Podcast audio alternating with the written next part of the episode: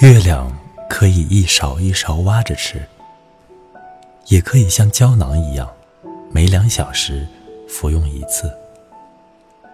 像催眠药或镇定剂一样有效。同时也能慰藉那些中了哲学的毒的人。口袋里装着一块月亮比兔爪做的护身符还要管用。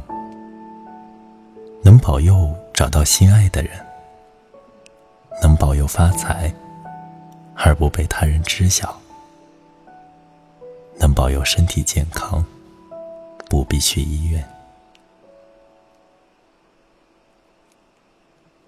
给还没有进入梦乡的孩子充当点心，老人眼中月亮的泪水，他们安心长眠。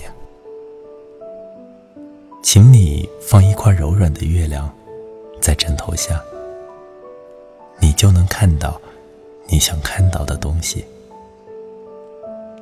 请你随身携带一小瓶月亮的空气，在溺水的时候救命。请你把月亮的钥匙交给囚犯和失去希望的人。对被判死刑的人和被判活下去的人来说，没有比月亮更需要被控制剂量的必须兴奋剂了。